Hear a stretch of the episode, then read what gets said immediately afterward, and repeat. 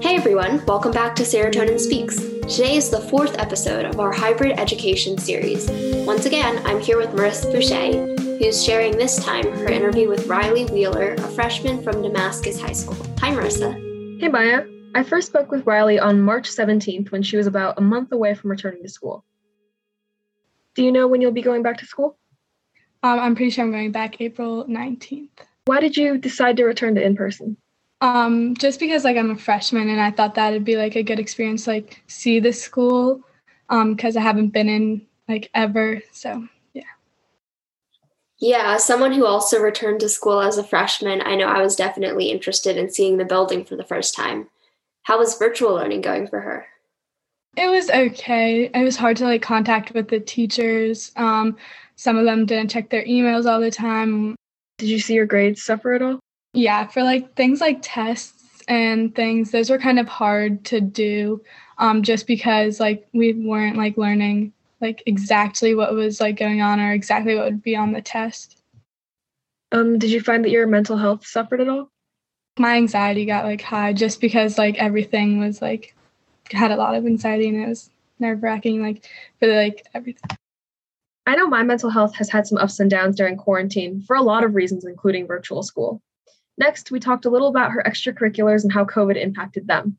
Like for my softball team, like we don't practice, we weren't practicing like together and everything. So I haven't seen like that team, like the whole team in a while. Like, yeah. And then, so yeah, it was like hard. And then like tournaments, we had to like stay separated and everything. And for like high school um, softball, we had it virtually. So like I haven't even met my coach in person yet or like any of the teammates.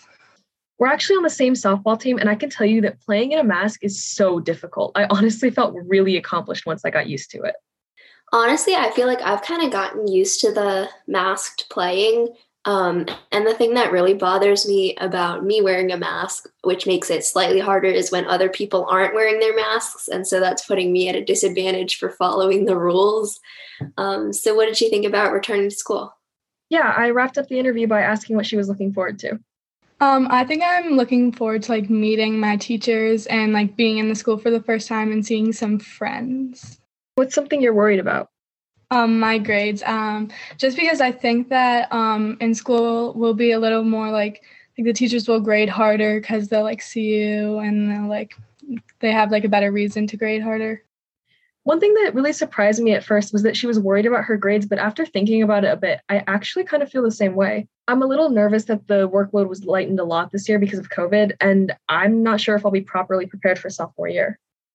Yeah, I know I've thought about that a lot as well, and also for the AP exams this year.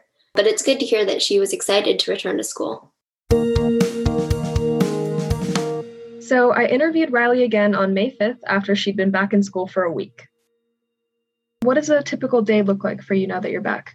My mom takes me to school and we wait in the cafeteria for like 15 minutes and then we go to first period, then we have a short break, then second period. Then we have a pretty long lunch and then we go to third period and then we go to like a break and then lunch. I mean not lunch, fourth period and then it's the same just for the other days, just different classes. How many kids are virtual in your classes versus in person? Virtual, it's like the whole class, so like 20 something, 30 maybe at the most.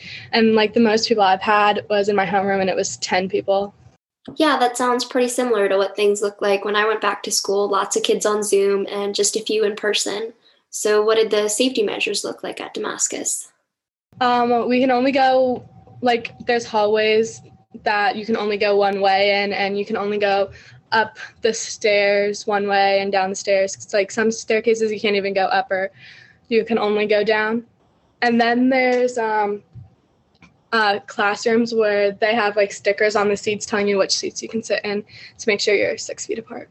So, do you feel satisfied with those safety measures? Do you think they're working well? Yeah, they're pretty good. There's not even that many people in the whole entire school, so like the hallways are not crowded like at all. And since the abridged high school softball season was in full swing at that point, I wanted to ask about what that was like for her. We have to stay a little more like spread out, so we can't do like the like the huddles or anything, or like when we go over to talk to the coaches or things, you can't like really go like that close. So you're kind of just like in like a big circle. Do Do you keep your mask on while you're playing? Yeah, we have to. And has that impacted you at all? Um, not really. I mean, for other people, like it's harder, but like I just get out of breath and tired and like really hot when like it's hot out. I'm also playing spring sports at my school, and I think our experiences were pretty similar. So, did you guys talk about anything else related to school? Yeah, I wanted to see what she thought some of the big changes were when moving from virtual to in person learning. Seeing the teachers, I guess. And do you think they've been able to balance like teaching in person versus virtual pretty well? Yeah, I think so. Like some we don't log on to um, the meeting on virtual, and then sometimes in classes we do. And I think either way works. Well, it sounds like things are going pretty well for her. Did she see more changes in her academics or in her social life? Both. Like I can pay attention more. Like it's easier to like understand the teachers because like sometimes on Zoom, like you like space out. It's really easy to do that. And then um, I see like my friends and everything at school too. As of right now, are you still happy with your decision to return? Yeah, so far. So, how did your last interview go? I know it was pretty recent. Yeah, we talked again on May 30th, and I opened by asking her if the in person one week at home the next schedule was working for her. I mean, I'm not gonna lie, like, I pay more attention in school than I do at my house. So, like, that. But other than that, it's like good. And do you think you're more like tired when you're in school or when you're at home? Uh, it's about the same. That's pretty surprising. I actually get a lot more tired when I go to school in person than when I'm online.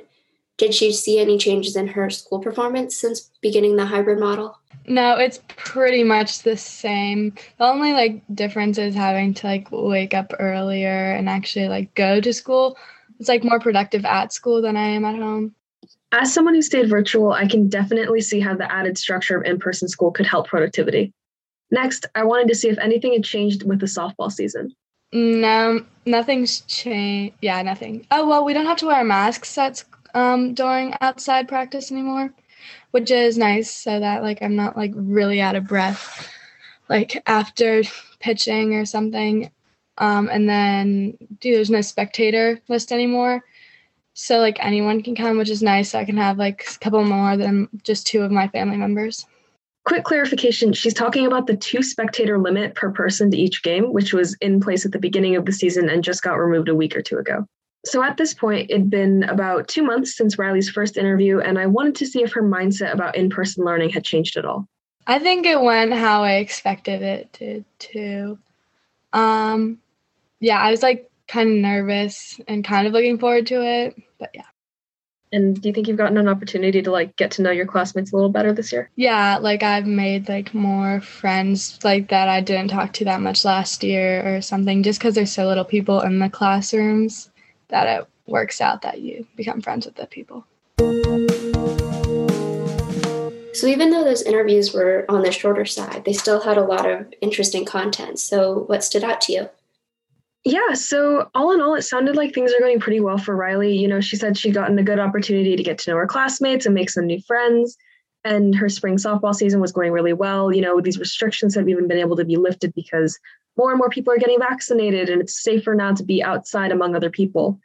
And also, it seemed like her mental health was improving. You know, she didn't say it explicitly, but she did say that she was more productive and able to focus better when she was in person. And that sounds like an improvement to me ultimately, it sounds like things are slowly shifting back to normal for Riley, and that's a really nice thing to hear.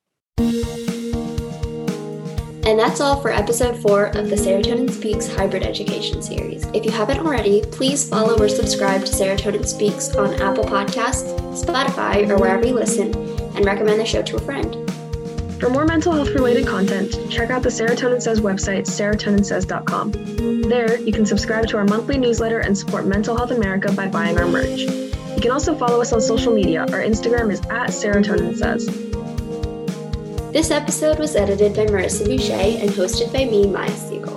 Thanks to Riley for three awesome interviews. Thanks as always to the rest of the Serotonin Squad. And most of all, thanks to you for listening to Serotonin Speaks from Serotonin Says Mental Health. See you next week.